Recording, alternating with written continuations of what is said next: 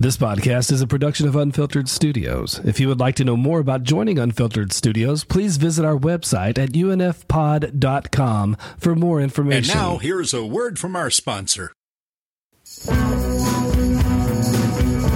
Spartacus Coffee is made for and made by hustlers, entrepreneurs, peak athletes, self starters, and free thinkers.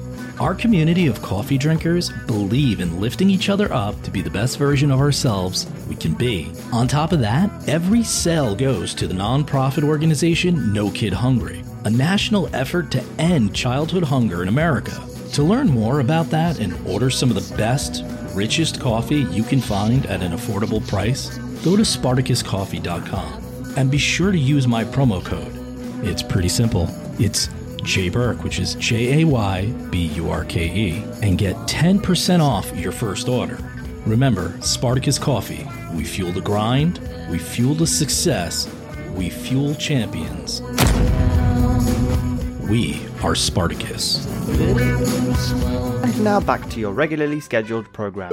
The thing about mythology is it reveals timeless human concerns life and death to morality, offering insights into ancient societies and serving as a moral guide. These enduring narratives also inspire art and advertising, tapping into universal themes across cultures and generations. And for this episode, there was nobody better in mind to talk about this than Chelsey Turpening Coxsey, who you may remember from our Sleeping in Dreams episode. But at its heart, this episode's really a friendly chat between Chelsey and I about why these old stories still matter to us today. It looks into how these ancient tales help us understand our feelings, who we are, and our place in the world. And I can't lie to you, this was one of my favorite discussions I've ever had on the show. It's exactly the type of deep dive into a subject that splinters off into a million different directions, which I often promise because I know myself. But it really feels like just two friends sitting down trying to uncover the hidden meanings in stories that they heard from long ago and still fit into our lives right now.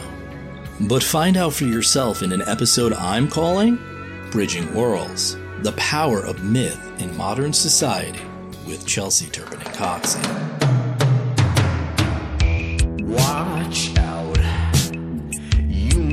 Get what you're after.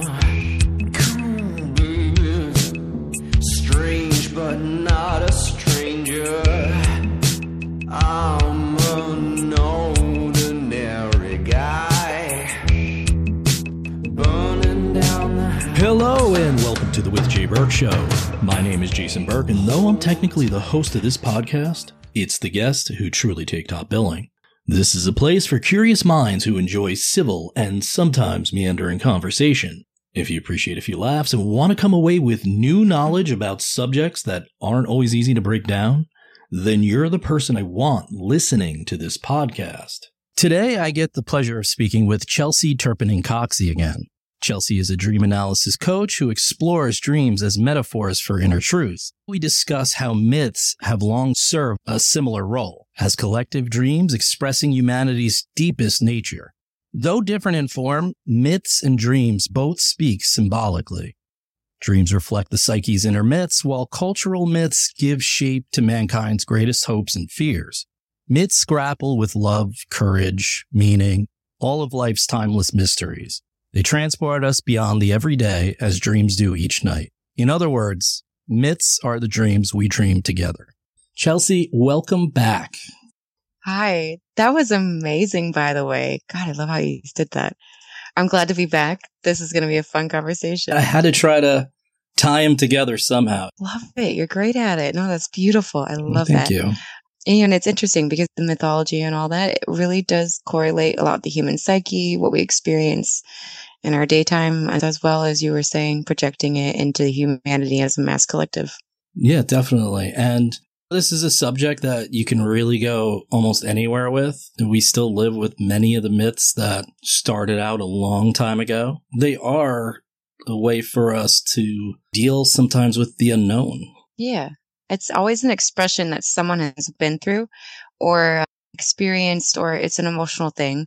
Um, and it gets quite complex. There's some history sometimes in these too, but I've noticed as it progresses, it seems to be very much a human psychological processing. It is a bit of a map that when you view it that way, it's like then or we're not the first people to experience these emotions or these hurdles internally that it's been going on for all of humanity on an individual scale and a mass collective. And, you know, you're not alone in this stuff. And I do love how it's very story like with the expressions too. How did you get into myths? I know you're big into psychology. Did that naturally lead you there? Uh, so it was history was a lot and i was studying world religion spirituality different cultures but i wasn't starting with the modern day stuff. I really love like ancient history so i was doing a lot of like primitive man studies at the time and i realized how important the stories were to some of the most earliest cultures. I really enjoyed the, how it progressed from primitive man's history and into culture and societies and how we express certain things. So I was really big into shamanism along with primitive man. And then it led me from shamanism to mythology. Uh, there was a lot of history. i I love history a lot. I love history. So I'm a big US history person. But I mean, I love history in general. It's just sometimes it's so vast. I'm like, where do I even go? Because you could get into like Asian history is fascinating too. And then, but that's so long. And oh. And obviously Europe has its own history. And, you know, it's fun to look at putting together a puzzle and seeing how everything goes together. My friend who comes on, he's a history teacher and he'll talk about it. He calls history, it's a web and it's just interconnecting and early myths had a lot of influence on current religions that we have now. It's just trying to figure out where we belong in the cosmos. Although they didn't know the cosmos, they just saw the sky and tried to figure out what was going on up there. Yeah. Wanting to connect to something bigger than us, um, to not feel alone in the world, extremely lonely, very survival mode. Um, and that's why I really like it, Primitive Man specifically, because it shows humanity at the rawness and then how it progressed from there. And the first things we see is even shamanism and how it was this you know, like one specific individual that really had some internal connection to what they felt was the universe or the spirit world and the nature around them, really. And, uh, and I, I think it really progresses from there, like into mythology too. Though I, I do feel like mythology was around even before primitive man, maybe with older ancient cultures like Lemuria, Atlantis, all of that. They have a lot of things that were lost so I feel like some of those stories did get carried over to Primitive Man, if that makes sense. I see Primitive as you're right. in survival mode and it's like the world was kind of wiped out before or in a phase. Yeah, well, back to what the paleo period or whatever you want to call it. That's actually really interesting too because we actually really don't know where all this came from. We had the biggest library that burned down in Alexandria and we lost like 90% of all history. So when you think about that, it's patchwork as to how far we can go. I think I read somewhere that we've only recorded like 7% of our history. Wow. Wow. Such a small number. But I believe it because if, when you think throughout history, people are always going to war, destroying cultures, destroying history it was very selfish. We've lost a lot of history and books and libraries through those times, and it's sad. It, it's by the hundreds and thousands of different wars that are just slowly depleted. Well, there's the wars, and then a lot of oral history, and who knows what changed over time with that. Yeah, and I feel like that's how mythology came about. It was all word of mouth, really. Uh, campfire stories, talking and sharing, exploring yeah, I'm sure the game telephone takes place after a while, a little bit. yeah, I would agree with that. I mean, I grew up in the Catholic church. I was a Catholic schoolboy for a while. I was always a questioner, though. They didn't like that. I'd be like, same. that makes no sense. Baptist, same thing. and then, um, a lot is all oral tradition until the Romans decided to finally get everything together. In 300, they had that council. They put the books together. There was a bunch of stuff all over the place, but a lot of the early stuff was all just oral tradition. Yeah, or like individual people's writings that they had to gather up. Are you talking about the Council of Nicaea, right?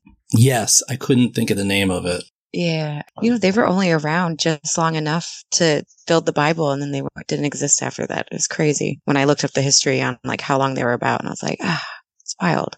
But there were more books in the Bible at first, and I feel like different branches kind of picked and chose a little bit what they wanted to be actually be in their Bible or what seemed like it was too questionable or didn't suit it right. But so like some of those lost books of the Bible are really interesting too, actually. Oh, There's yeah. like 13 of them. Yeah, them. the Gnostic scripts or something like that. Back in the day, I read a lot of them. There was the book of Judas, actually, was really interesting. I don't know if you've seen that. Haven't read it, but I would love to talk right. about it. I didn't read it, but I did. I watched something on it. It's so interesting because Jesus basically says that the God you're worshiping is the wrong God. It's actually the devil who fooled you into worshiping him. He trusted Judas with that.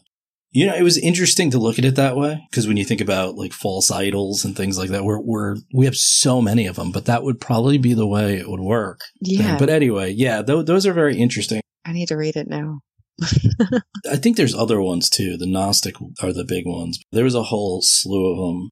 And I like Gnostic ideas in general. The Trinity ideas of like how mankind came about. They talk about some really interesting concepts. But like I think the one of the oldest Christian branches would have been the Ethiopian Catholics. And I think they were like very mystic and they had a lot more magic involved with their views. And then of course throughout time it got a lot a lot was washed out or watered down. But you know, Christianity in general is interesting. But again, it kind of just still rooted into like mythology still at like at some of the core. Yeah. Yeah, I think it borrows a lot from Zoroastrianism, which was around like 2000 years before Jesus. It's almost the same story. To kind of go off of what we're talking about now, my childhood pastor growing up was my godfather. He died like a year ago, um, but I was picking his brain like crazy while the last couple years he was alive. And uh, he had said at one point he actually was worried that maybe the church was not kept as sanctified as everyone thought it was. And what if you are actually going for the bad guy, even though he had a good relationship and I think it was personal, but I think when you look at history and stuff like that, it makes you wonder like, was it really kept purified the whole time?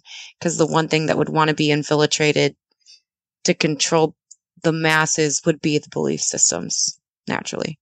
Yeah, absolutely. I think it's always been used as a tool. I mean, I don't have these issues with belief, to be honest with you, but a lot of times it's the actions they lead to that bother me. A lot of what people talk about, with, you know, Jesus or any of the other prophets is probably a good way to live your life. But nobody seems to live their life according to them. They talk about it, but I don't see it a lot. I see a lot of judgment. I think it's because sometimes feeling the idea of something externally saving you is the lazy way out, where Jesus Mm. and a, a lot of these people were processing and going through the journey physically and they were becoming the product versus just maybe allowing something externally giving them a hall pass a tad bit. That's a great point. I didn't think of it that way. Doing the inner work is the hard thing. Yeah. Leaving it up to something out there is much Yeah. easier. You're like, all right, cool. I can be an asshole today if I want to. I'm still saved. That's what I used to talk about all the time. I used to be like, "You mean when I'm about to die, as long as I'm, as, as long as I'm really sorry, As long as I'm really- I can still go to heaven?" And they're like, "Well, no, you have to like legitimately be sorry." And I'm like, "But if like the last minute of my life I'm legitimately sorry, I could still go. yeah. You're like, I'll see you to be a terrible human the whole process and still yeah, make the cut miraculously. it's interesting because people will talk about spirituality, and I love spirituality a lot. I think it's organic in the journey and process of actually trying to do the work. But I do see how a lot of people are not seeking their soul and their internal story and wisdom from this, and they're just seeking external. So at that point, it doesn't matter if you're seeking spirituality externally or religion, because if you're just grabbing externally outwards to have a lifeboat, but you're not going internal to grab it, I think you're missing the point a little bit. You got to go into yourself. And I think that's where the mythology or the inspiration of mythology comes from is going internally to yourself. And it's weird. It's a little trippy, but it very much a mythological experience in your own yeah. psyche. Yeah, like like you said, it all connects. I think it's hard today because society's built for the external anyway. There's just things built to take your attention away. Money is definitely well, money to me is is God, you know, capital, whatever you want to call it, and that's just based on something external. There's nothing intrinsic about that. Yeah.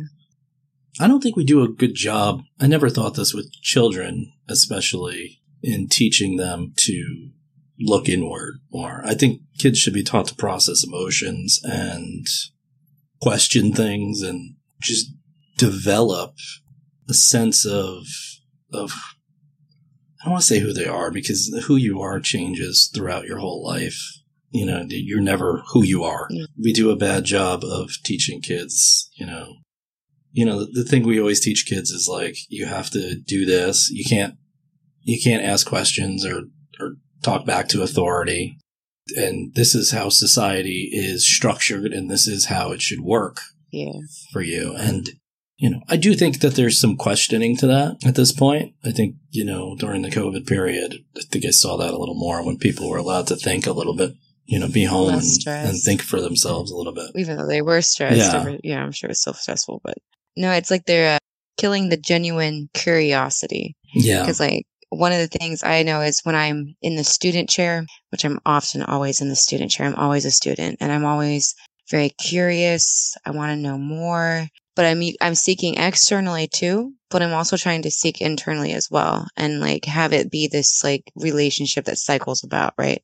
Mhm. It's a genuine curiosity and it definitely makes me feel childlike. And I don't think that should ever be like diminished or pushed away because that's curiosity is important in life. It makes you question things, seek deeper, kind of get on some of these rabbit hole conversations sometimes too. Yeah. You know, it's funny. They say curiosity kills the cat. Did it really? Or they just don't want you to be curious? they don't want you to be the curious cat, I think.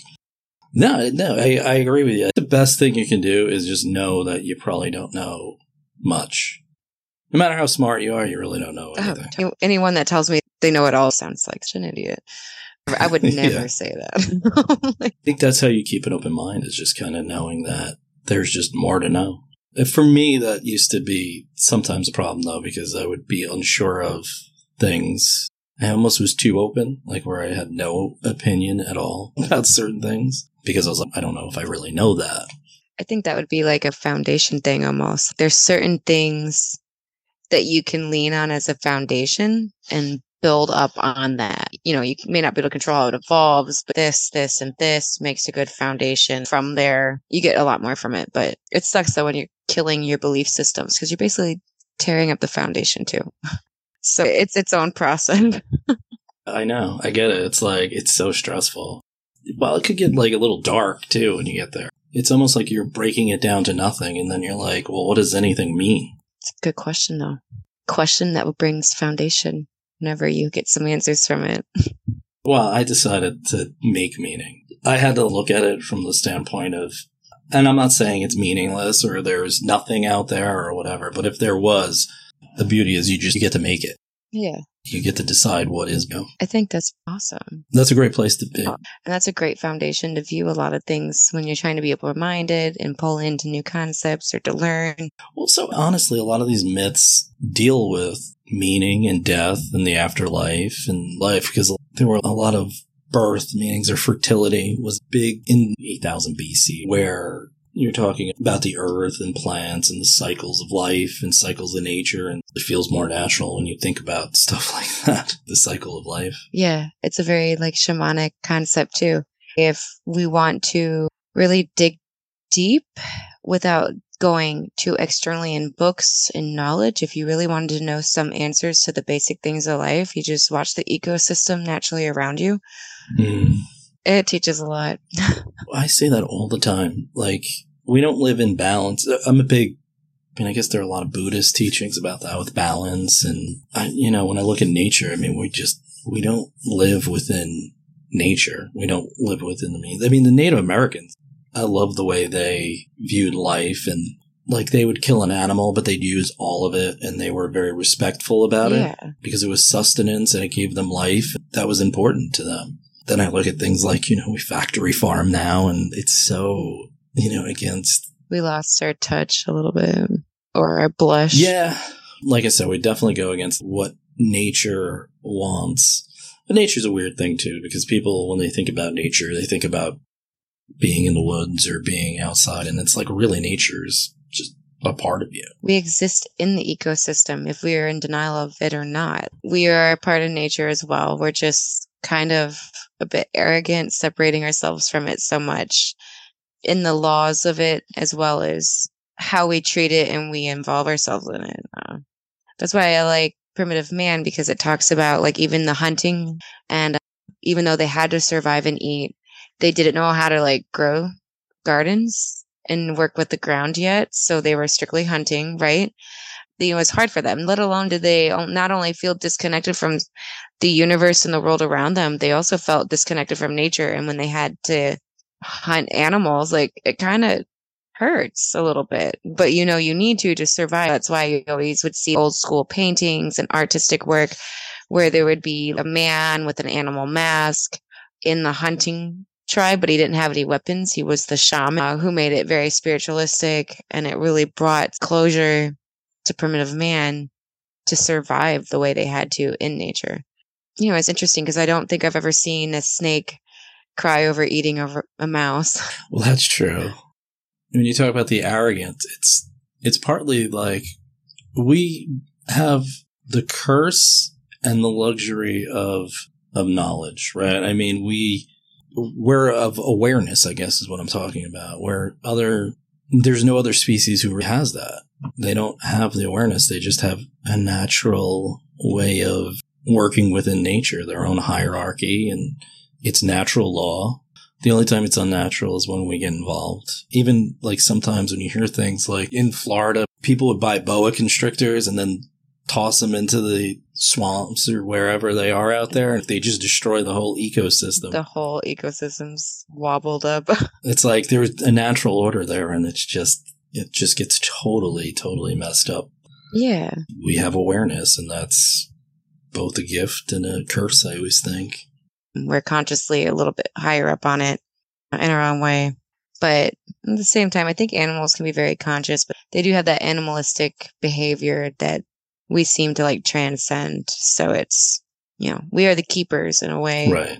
for this planet. And it's like, it comes down to us and our responsibility to see where we are in that place and make it better. We're supposed to garden the earth, not necessarily destroy it or pollute it. Well, I think that's where myths and modernity kind of met, right? Older myths had a lot to do with balance in nature or balance with the cosmos or whatever you want to call it.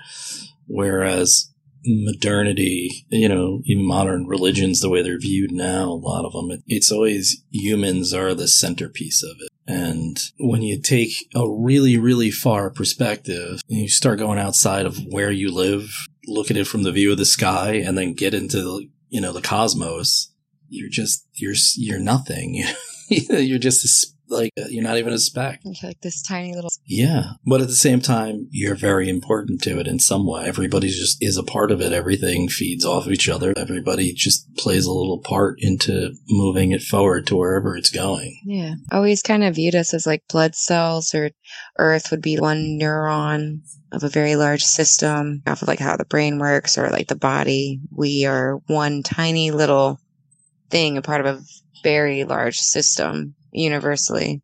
It's like, you know, maybe for tiny little somethings that make a neuron as a planet. See, I think we think of it the same way. I always say we're just a tiny cog in a big machine, maybe. Yeah. I don't say like there's nothing. I, I can't believe that there's nothing out there. Um, I mean, we had, we came from something. So there's, you know, to believe you go into nothingness is a little too much for me to take. But I think we, I've said it before. I just, I, look, I don't know what God is or who God is or, or whatever. But yeah, we're, I think we're just a tiny part of a big machine. And I like the way you put that, right? Like, do your atoms and cells know they're, are they part of their own world and don't even really know? You know, they're not a, there's not an awareness of us. Yeah. At this point, they're just, my internal system is just functioning as it is. Is it aware of me? Are we aware of the bigger one that we're probably a part of? Yeah. It makes sense with the internal family system concepts, which is the idea that we have our own internal family system of all these different aspects that make up us. And then as a society, we're an external, large scale family system. And it just keeps going and it keeps taking this idea and getting bigger and bigger and bigger. Mhm. And you're like, at what point does it end? And you're like, Yeah, I know. Like, where where does this go? it just keeps going. Was Jung was he religious at all, or because he does talk about like cultures? Uh, His family was very religious. I believe his mom was the daughter of an alchemist and he's had two grandparents that were pastor or his dad and his grandpa were a pastor. So he grew up with it, but he was more spiritualistic and he challenged a lot of the concepts. His last two books that published later at way after his death were the red books and the black books. They're basically his journals. And he had suggested that he didn't want them published while he was alive. He wanted his family in the future to publish it when the world was ready for it. And uh yeah, it gets really metaphysical. And he's he loves mythology and he talks about a lot of that stuff too on a psychological aspect as well as a metaphysical. Um, so I see it a little bit as both. I do believe that mythology represents history and the human psychology. So like I find the most earliest forms of mythology to be really interesting because when I read some of them, I just I'm like, God, this feels like history, like a really weird history. And I'm like, okay. And that's when I'm like, okay, mythology can get weird. It can bring in some aliens a tad bit or different races not from Earth, but interacting with Earth.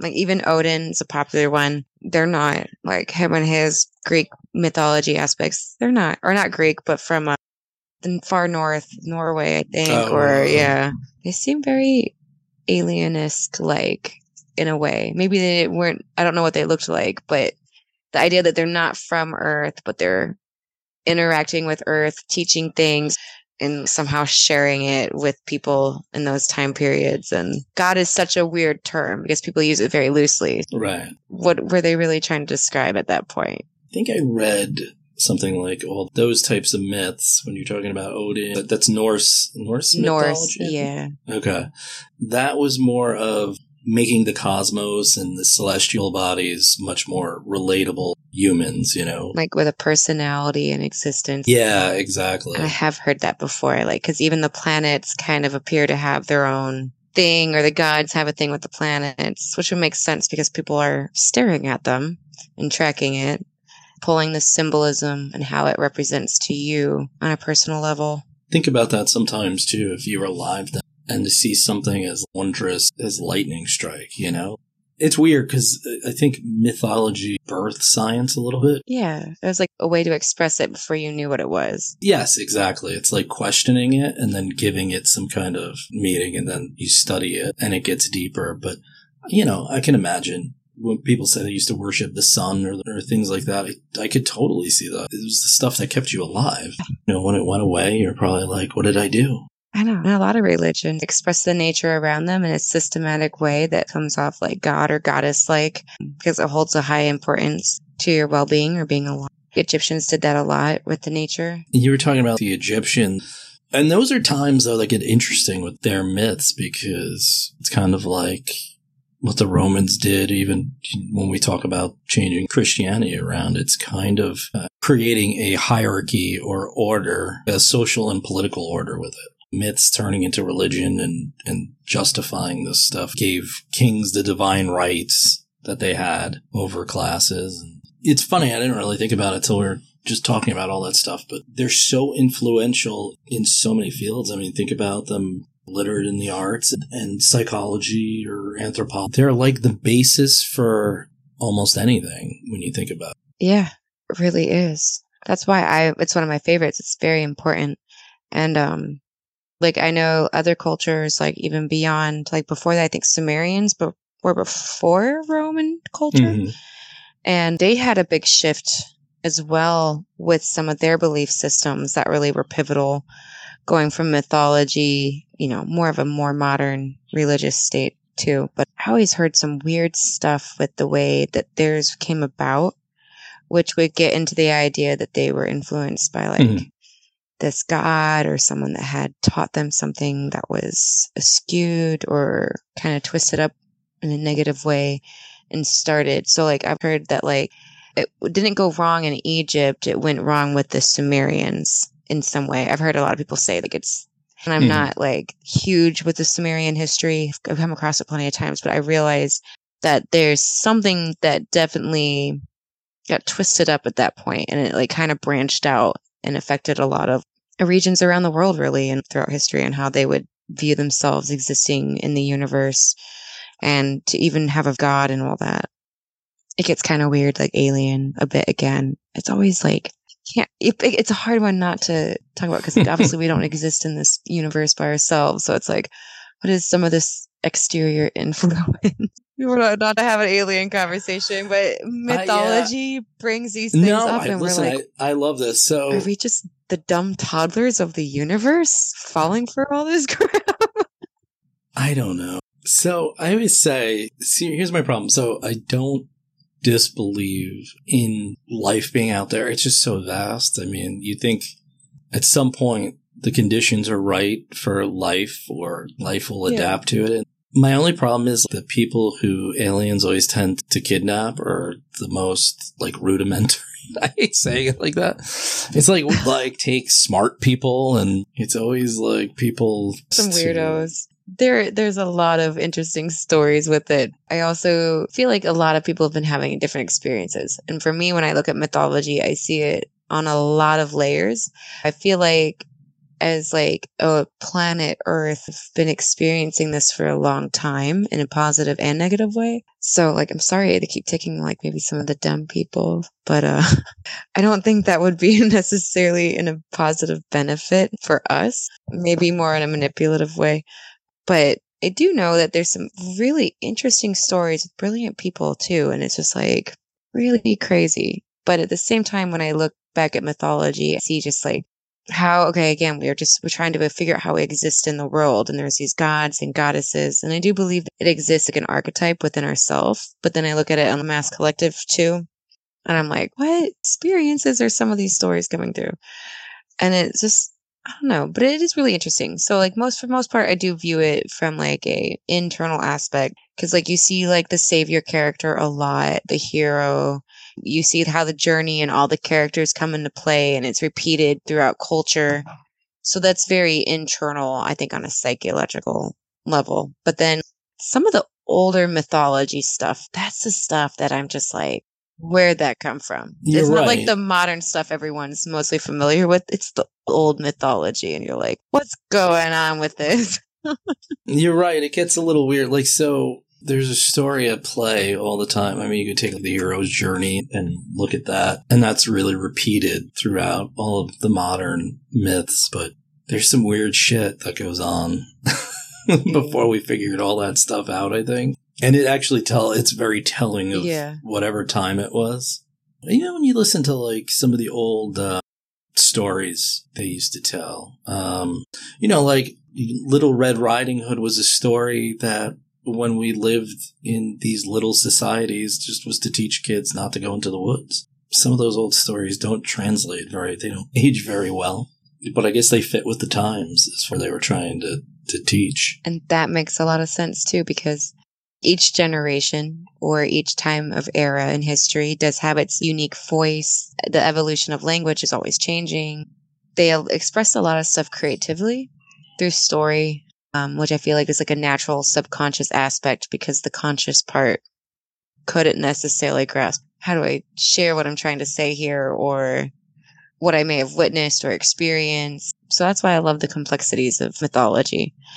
And I feel like it's very relatable still today.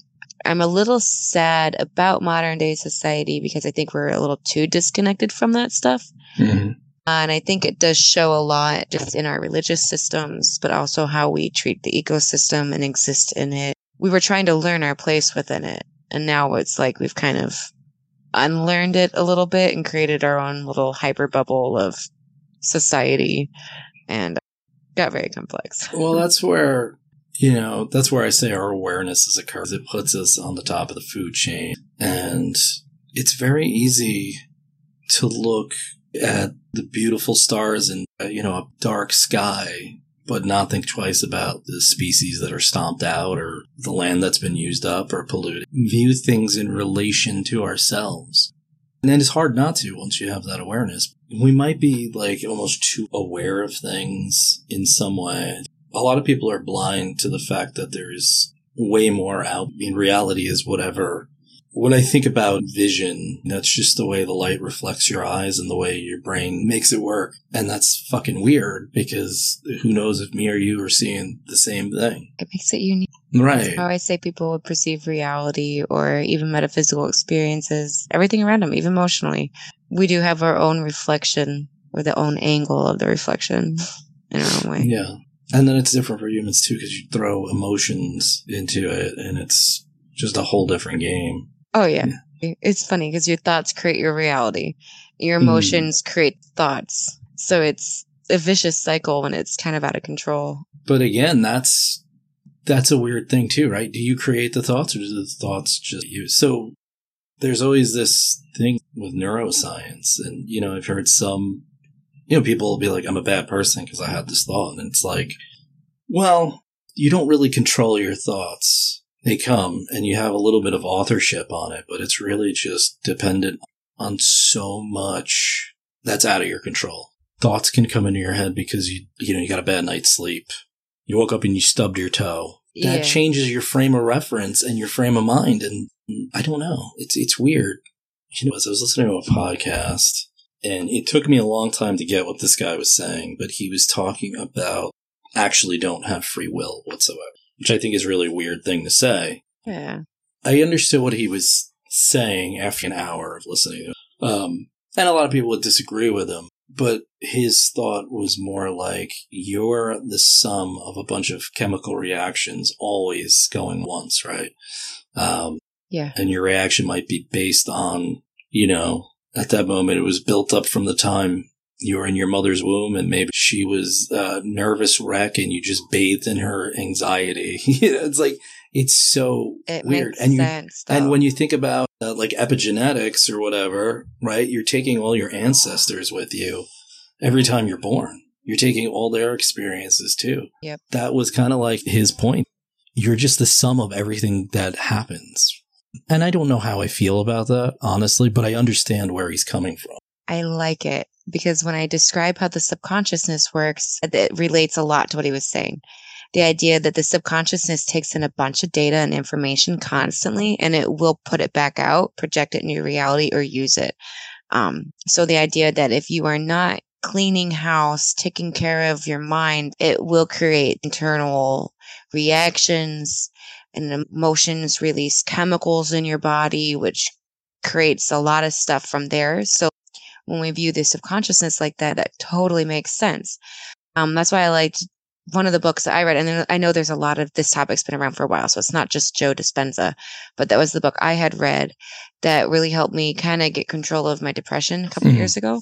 And it was the idea that our thoughts create the releases in our body, the chemical releases, and how do we break the habit of being yourself? Um, it was the idea of consciously diving into your subconscious, trying to heal certain things. And yes, a lot of it was generational too. So it's like, not only are you, you know, it's anything you would have experienced that has been stored in your subconsciousness. And there's a lot, it's a very large computer system. Like, yeah. I mean, so I don't know how many file cabinets we could compare it to, but I'm sure it's in the. Well, so one of the interesting easily. things I had to deal with is I had issues with perfectionism. So a lot of things I wouldn't start because if I couldn't do it, then why was I going to do it? not going to do Or I wouldn't share it with the world because it wasn't perfect. And, you know, working with a therapist, it's like, that's shame. It's not perfectionism. That's shame. It's not even that you're worried about people's reactions. You're worried about the shame that comes with if it's not right. You feel like you did something wrong. And it was interesting to think about it in the sense that, you know, it's, it's a trauma from when you're young. like, it's always like overbearing mother or this or that. it. But Well, it's generational, right? It's the trauma maybe your parents put on you, that kind of pressure. And you're really reacting. You're really learning something and taking a generational trauma and then putting your own spin on it. Like when I thought of it that way. It's crazy. I mean, it, it's just, I, I don't even know where to go with that. It's crazy. But I thought that was interesting. Your thoughts. I can't think we don't have any free will, but I also understand. Well, let's talk about before, right? Like you're a part of everything. I understand momentum and inertia. The more life moves on, the more you move with it and you have a certain lane or a certain way of doing things. And then it's, it's harder to break this cycle. But I, I feel like that breaking the cycle is a conscious effort that is free will. I mean, this guy's point was like it wasn't. It was just all the chemical reactions that led up. Mm, That might be a bit extreme. I think you're free willingly going with the flow and letting it get out of control. And then you're using your free will to gain control. But at the end of the day, no one's using it against you. It's just, it's easier to live on autopilot. And, and that's something I would refer as autopilot at that point. When your subconsciousness is just doing its Mhm. thing organically and your conscious aspect is going along with it. You know, your subconscious is triggered, you're consciously projecting it out or reacting. You're letting the subconsciousness take over the system, and that's autopilot. Um, you still have free will, and no one's taking away your free will necessarily. You are actively tossing it in the air or neglecting it. Yeah. no, I, I think you're right. I think you toss it away or you neglect it. And, but that's also part of not living in the moment. You can't do that if you're aware of the moment you're in, but you can do that if you're elsewhere. And most people live, I always say most people live in the future or they live in the past. And the only way you can correct, I mean, it's okay to look to the past as a learning experience, but it's over. Like you can't relive it all the time. And the future, obviously, that's important too. But if you're taking care of the present, you're more likely to take care of the future. The future just kind of can take care of itself a little. Not easy to do, but Oh yeah, it's holding consciousness on your life at that point. Uh, being consciously aware, I think, does mean you're in the moment. It's not just aware of the past, aware of the future, but you're trying to bring it all together as this trifecta a little Yeah. bit.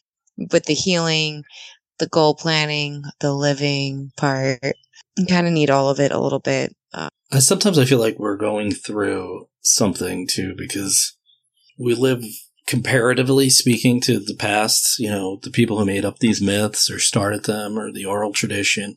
I mean, it was a lot harder back then, right? You had to hunt your own food, you had to grow your own crops, you had to, you worked because you had to, right? I mean, now it's, it's different. Our natural instinct is toward what do they call it, like the lizard brain or whatever you want, a reptile brain.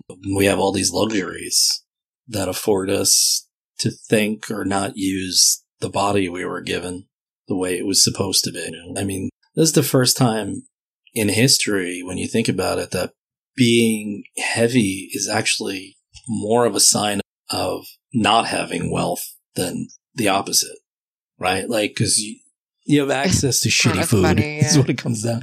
You you eat shitty food because you don't have access to good food. it's not just like royalty or the upper ups who might be slightly overweight. It's not a sign of wealth anymore. Yeah, I, always- and I think about that. I'm like, wow, we, the society's gotten really weird when you think about it. Yeah, like the women used to want to have their hair lightened, but they'd wear large hats so Mhm. it wouldn't get their skin. They didn't want to be dark colored skin or get tans because it meant you were working out in the sun. Yeah, and they didn't want to be a you know associated with people like that, and it was just kind of goofy. And now here we all are, like, Let's "Oh get a spray God, tan." Tan sucks. I need a better tan. That's abundance, I guess, right? I mean, but I guess the luxury part switched over. Now we all want to like enjoy the side and have a tan. yeah, now it's definitely changed. No, but I think that all plays into into the psyche, you know. Very much does. Yeah. And then I get it too with mythology, the stories, and then finding meaning, especially when you were just trying to survive, you know. And now it's kind of like the opposite. You got to find meaning in a different way. It's, it's something we're still adjusting to. I think we're definitely going through another hero phase here soon, if not now, with a good percentage of people. But you can't just merely exist and be of n- just lazy humans.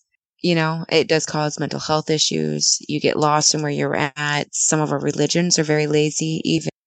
Um, so it's like just this easy, lazy, Mhm. fast food living. Like, you know, religion is fast food almost in the sense you just order you know, your salvation or you order this or you order that and you just have it all, you know? And what are we really doing? I was saying this earlier with another friend. I was like, at the end of the day, I feel like we're just all being lazy. Yeah. I was like, humans civilizations before us, before had all they had all the accommodations at their fingertips. They were not lazy. They were extremely resourceful. They created very big, amazing stories that we'll still talk about now. What is our era? What is our story besides technology advances and accommodation? I had a weird theory. Actually, I wrote something years ago about that, and it was kind of like it was just thinking out loud about it, though, that maybe our evolutionary path was to bring about machines, it was technology, and maybe that's the human story is to evolve into that. And then you hear all the AI stuff, and I'm like, uh oh, it's Terminator 2, man. I know. And it's funny because there's movies on this. And I always say sci fi, people who write sci fi books or movies, especially back with the, the good ones, they really knew their history on a cosmetic level or a universal level. Cause like, really interesting. But yeah, there's the one where they got the aliens and the AI and all that. And like, there's this huge ordeal. I have, I'm not a very, I haven't watched it much. I just, I understand the basics. But, um, it's the idea that this has been repeated, maybe not on this planet before, but there is even universal history lessons that come about. Um, which I love universal history, not just Earth history. So I do my best to try to resource universal history. Makes me think sometimes maybe some of those libraries that were destroyed long ago actually held some more history lessons on some of the cultures that were beyond Earth. But I feel like this has definitely happened before, if not on our planet, other planets and we are trying i think we knew the history at one point and now i think it's just like lost destroyed and we're totally repeating it in a sense Yeah, I mean, it doesn't help that the people who write the hit are the winners of history. yeah it's all perspective can't get just data Yeah, it's not very, yeah, it's not like it's by somebody independent. Usually it's somebody with an emotional yeah, attachment to I mean, it. even the people now, you'll see it more. now. I mean, you know, the, the atrocities and stuff like that. It's not empirical. It's an emotional attachment to that side of it too. Yeah, I do wonder that though. Like, what was in that library? What books have been lost? what i think about the most now the vatican has 27 miles worth of bookshelf space Really? that is private and not open to the public. I want to know what the hell they scavenged through all of this lost context and why can't we have it open to the public? 27 miles worth of bookcases. And I'm not saying 20 miles in diameter, just out of all the square inches of shelf and book. That's crazy. That's a pretty big who- library. Who got to read Yeah. that? Who gets to read that? Only the Vatican. Oh no. The guys in weird, uh, Not us. the weird uh, outfits and stuff like that. Yeah, we definitely do not get access Yeah, that's to that. wild. That Um, I hear it's underground or in like a safe space, very extremely private and well secluded. Yeah.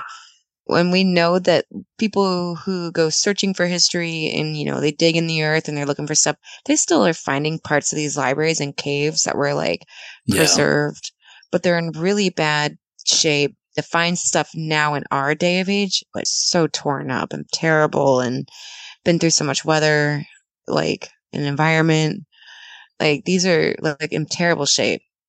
But to know that there is a library that still exists today, and like I'm sure Africa has stuff too, because like God, Africa is a motherland of all the good history and the ancient stuff. Cradle of civilization. They yeah. got some good shit. And they and I think they preserve a lot intentionally because I know there's some really ancient spiritualistic places there. I hear the Ark of the Covenant still hanging out in Africa too. And like I've heard some like I've read I cannot remember the man's name, but like maybe the early 1900s he went over there to see it twice. Um, and it had radioactive elements coming off of it, and like the people were guarding it usually died within X amount of years because they were around it so much. So I was like, oh, so like it's a radioactive box with three items in it. yeah. Interesting. How does that even exist on the planet? And it's been disappeared for a long time, but a few people have claimed to have been allowed to go, and it's like deep in a jungle on a sacred land being guarded, apparently. But when you hear stories like this, you're like, okay, parts of history still do exist. They're just not for the public. Yeah, well, that's true. I mean, governments all the time do it, right? They have so much top secret information. Every once in a while, it's like drips and drabs, but Like a little crumb to make Yeah. hungry for more. you know, I do. Yeah, I wonder. people who have certain clearance, what the hell they know, you know? Right. Like, what's go- what goes on there? If I ever go to the Vatican to visit, I'm probably Yeah, going to get break arrested because I can't help but snoop I wonder, around. I wonder if they're like in those type of what do they call them? Like those vaults that are a certain temperature, and they have to try to keep them from getting corroded. Like the light's very low, and there's a certain light that they use. They got to be like cooler weather, but not too right? cold. yeah, there's like a certain temperature. no, like zero moisture Yes, and stuff. yeah, yeah. I've seen that. I would imagine the whatever library that's private with the Vatican is probably one of those because I know it's kind of under the property from what I've heard in the past, and it's which would make sense because it's something like a vault, basically, like a very large vault library of whatever books and things they could have gathered throughout all the pillaging and the wars. They were lucky to get what they got, I'm oh, sure. Oh yeah, I'm sure. Uh, Because I would think even recent, it's like bits and scraps, I'm sure of it. like even recent history, like World War II, you look at and how much artwork and how much was lost. they deliberately attacked and destroyed Well, it. Yeah, I mean, they wanted that was part of the control, right? To destroy all the books and the artwork and the history. I mean, art is a part of The history and culture. tells you a story about culture, which is sad. yeah. They didn't want it to be relatable. And we've been doing that for like all of mankind, basically. Our war experiences are have never been nice. Uh, when we destroy, we destroy. Mhm. Uh, a man does not mess No, around. well, it's more scary now because the weapons we have are. I don't know. destroy the whole planet. Yeah, I mean, I happen. I, I don't know. I look at some things and I'm like, just looking at history, it's kind of a scary time right now. It's probably like, like to me, I don't want to sound like, but it's like, I'm like, it's 1936, You're being real. 1937, all over. Except now we have weapons. You know, when you look at the stuff that's going on with Russia and and, and stuff like that, Yeah. and and you know, just inequality and things like that. That's usually the recipe. Nationalism. Yeah, and it's also, I think, at the core, a lot of the times, it's not just politics. Some of these countries, not all, but some of them are definitely more like religious based, and they're still arguing over their place in that too. Um, it's just like division across the board completely, and it's like we are literally going to destroy this planet over politics and religion. Yeah, I mean, I try to look at the deeper, and you'll see. I talk about it all the time. You have a nationalistic element that builds in this country, but it's all over the place. And then you have the religious elements and things like that. But at the end of the day, it comes down to like something's wrong in society for common people. And they know it, and they just don't know how to express it. it's very frustrating to be in those spaces, um, which I'm sure if we all reconnected with mythology a little Yeah, I think sometimes though now we're just like too smart for our own good. Whereas I think most people look at mythology, that's all horseshit. You know, they don't see the meaning. very very Right. unrelatable yeah and they don't see, you know, like I'm always like, God damn, I mean, Marvel movies are based on a lot of that mythology when you think about it, right? like in a modern day What- twist that's even, all, the, yeah all they are is some kind of weird modern twist on the mythologies.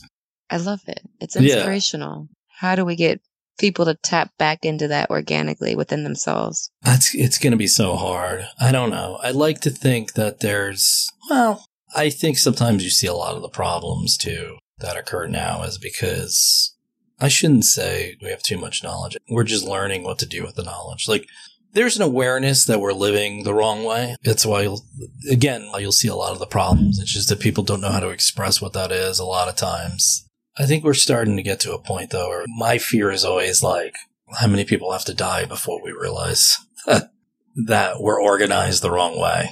You know, do we have to lose, a, like, do we have to have a nuclear war and lose a few billion people and say, shit, this, yeah, so this is fucked up. Yeah. What, happened? And we should be living a certain, I don't know. i agree um i think we like to hyper focus on a lot of the details without maybe relaxing and seeing a bigger picture which would probably provide some insights on maybe problem solving in a more naturalistic way Hmm. Um, and it, it, you know, I'm not really a fan of governments these days.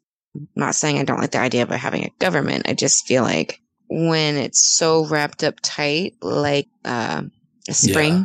that's how I'm feeling about politics lately. And I think people f- are still trying to rely on a system that is obviously broken, looking for help or truth or some balance from it. And it's, it's not going to be the mass collective system that gives them their balance. It'll be their internal first. Then when the internal of X amount of percentage of people start to balance out, then you'll start seeing it on a mass collective yeah. scale. Well, I, I think Um, like politics is kind of funny sometimes too because people will you know talk about like jobs or something like that, and I'm like, you know, you have some control over your job, like.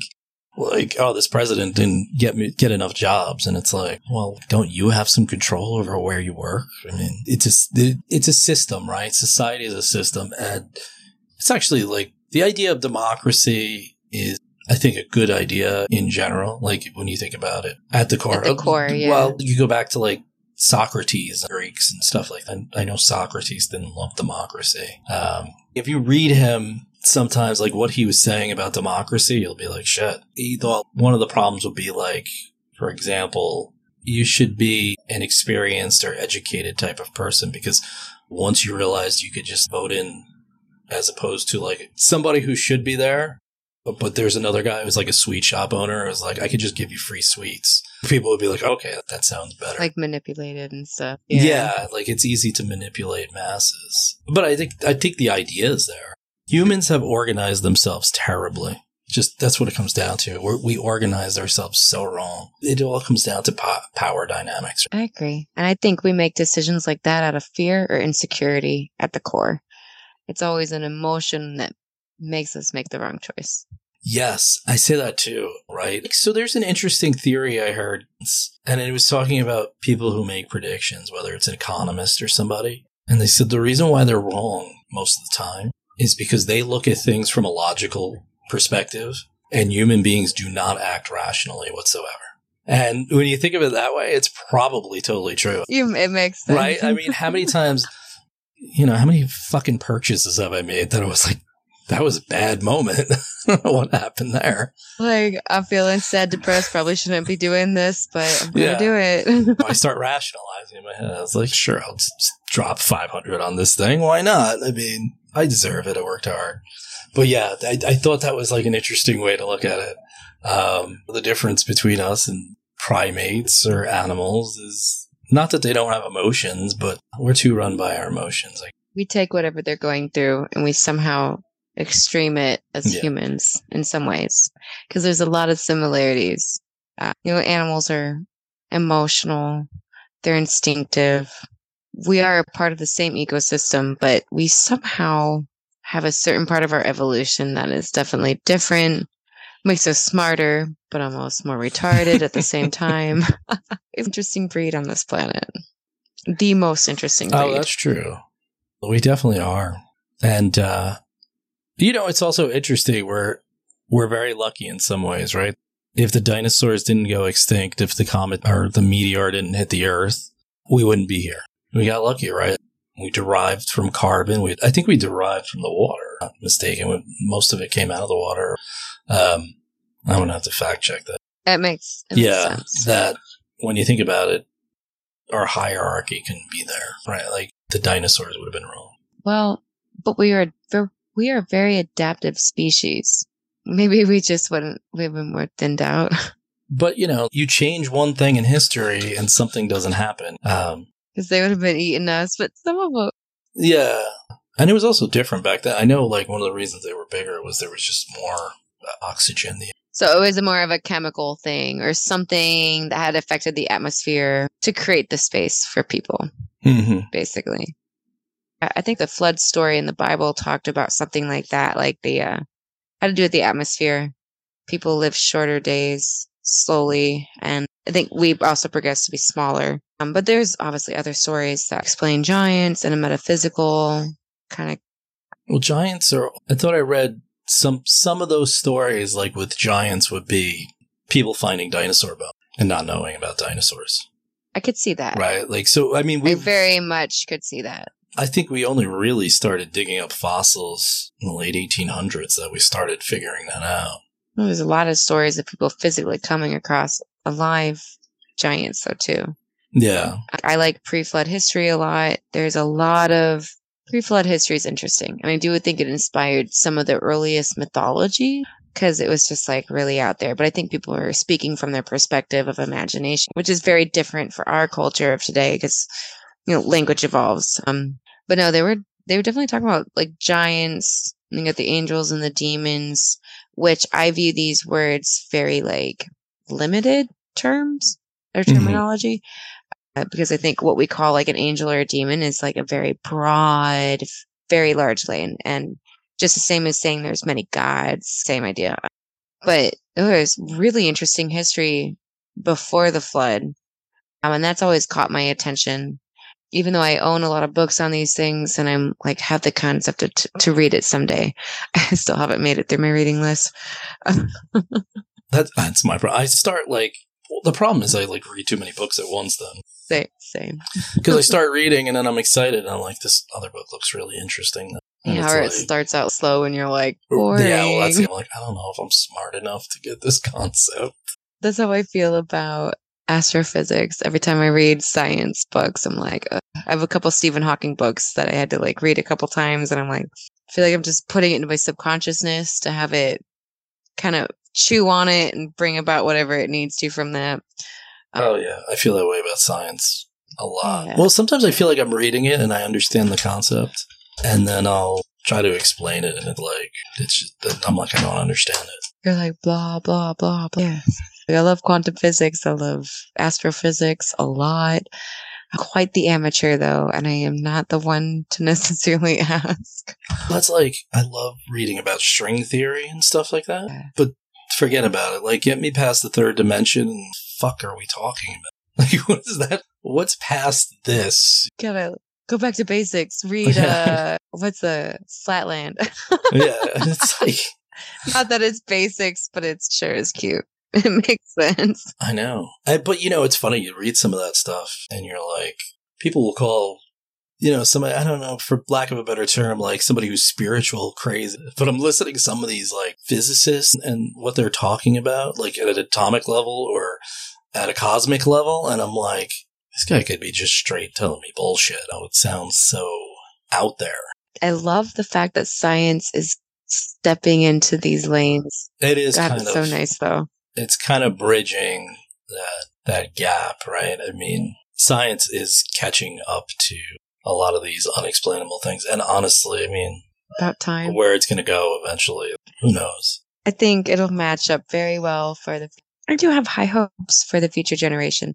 I think because we're experiencing in the last hundred years just a lot of political bullshit. We've had their ups and downs, just on like a worldwide level. But like, um, uh, it's been going on for a long time. But like, I really think we're hitting a tipping point in that, and it's going to start swinging the other way Well, we, here's where we cannot go any farther in one direction that we're going now. It has to go the other way. I think a lot of the turmoil is the tipping point. However, this goes back to the awareness thing. You might not see the tipping point in your lifetime because that's it's just such a small amount. It's so infinitesimal time when you think about it, right? I mean, it could take two or three hundred years. Now, time, when you talk about of all time, that's Yeah. nothing. That's nothing. It's a snap of a finger. For us, it's Everything. yeah. And I, I think people also don't recognize that because they think of things in terms of their own life, th- their own just little itty bitty chunk of time. Yeah. No, and I agree with that. That's why we need to be more on a large scale perspectives. We need to start stop. And I always say there's a moment to zoom in and zoom out. But I think when it comes to things like this, you have to zoom out. You can't just be hyper focused on the zoom in. It's very stressful because we have a lot going on in our culture, just worldwide for a while now. And it does take a while. But I, I really think when I look at it, like even as like on an astrology level, generations that are being born right now with like their Neptune placement, where it's like, okay, they're going to have a very large self awareness level with that placement. And they're going to be the ones who are not going to threaten to bomb each other, but to take a different approach through their own personal self realization. And I have some hope for that generation. The Alpha One has that. And we're prepping them with all of our healing the generational crap, bringing out the subconsciousness, our new science. If you think about it, it's all prepping this generation to Yeah, I think when I look at like Gen Z or the Alpha you're talking about, they're different. You know, um, yeah. I'm a I'm on the tail end of Gen X. I mean, I guess you're millennial. I'm a millennial, yeah. yeah, I, but I think something started with those groups. Yeah. We did some stuff.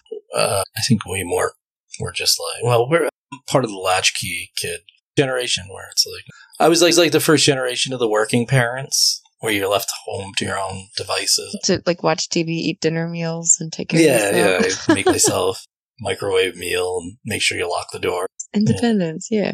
That's it. Yes, it's a little different. I, I think what you see is the changing of the guard now at this point, and you could tell the older generation that. Unfortunately, I think that older generation is still in charge, and Yeah. that's where you're seeing the turmoil, the intergenerational battles. Because They're Because the controlling the it. politics around the world for the most part still. Yeah, well, that's that's exactly where when they get into power. That's why I wonder too. Like, I a- know. I Like hate a- to be like ageist or whatever. but it makes Should seventy year olds and eighty year olds when you really look at stuff? generational characteristic traits and how they certain ones are no longer relatable to the Mhm. younger, they always have a minimum age. But is there a mm-hmm. maximum?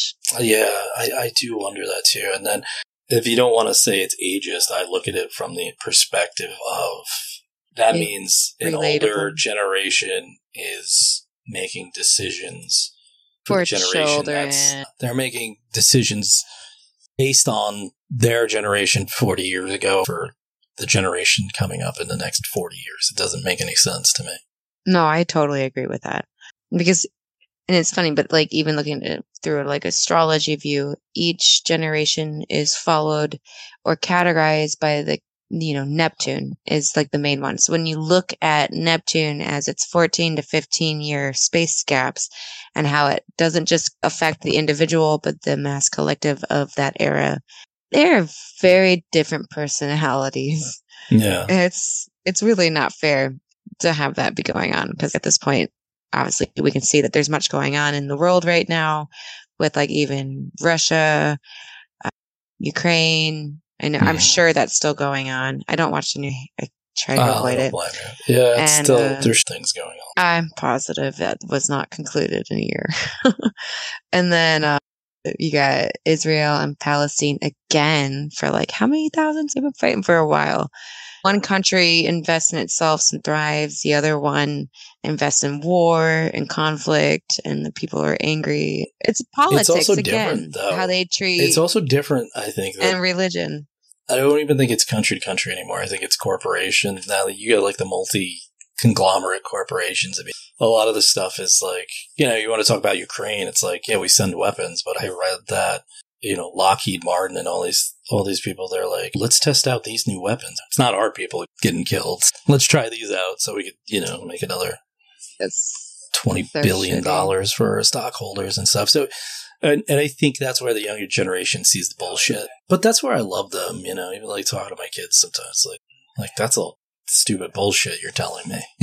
but you know, they're connected in a different way too. Like, older son plays video games. He was telling me about a kid in Russia that he was playing a video game with. That he's talking about the war. So he's actually getting a perspective on a one-on-one individual uh, yeah, reality, that's totally different than what you would see, whatever's curated on television. I love that way better. Because, like, I don't watch the news, but I do have friends around the world at this point. And uh, one of my friends, he's Jewish. He's a business partner of mine, and he's in UK.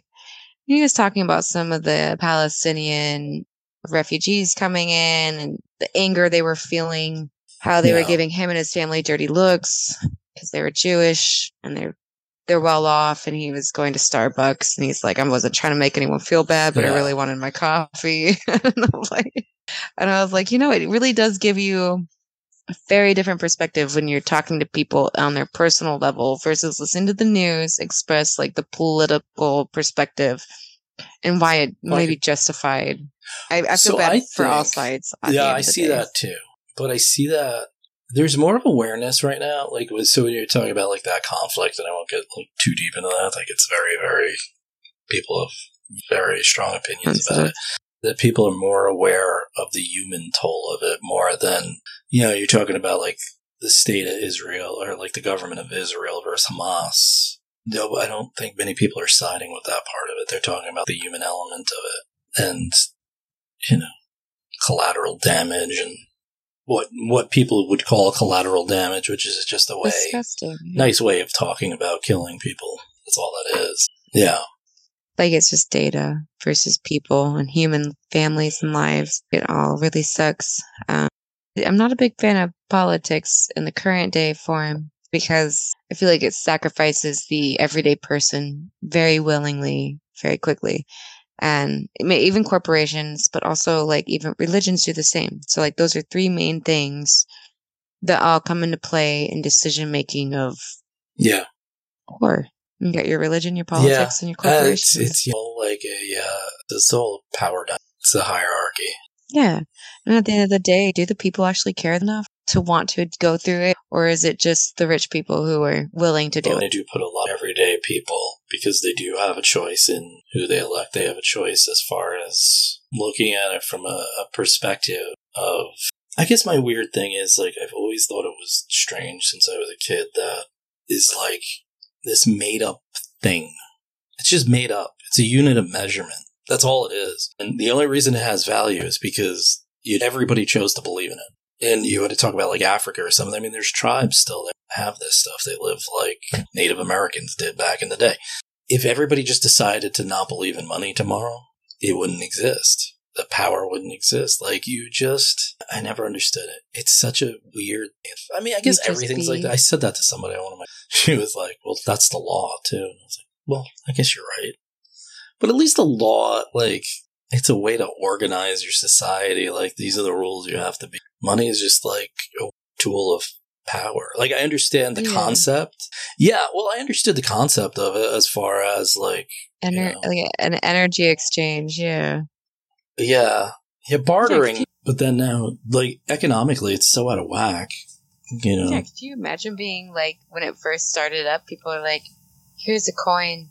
It had to have been gold because that would be the only thing that would really get people's value, Yeah. maybe.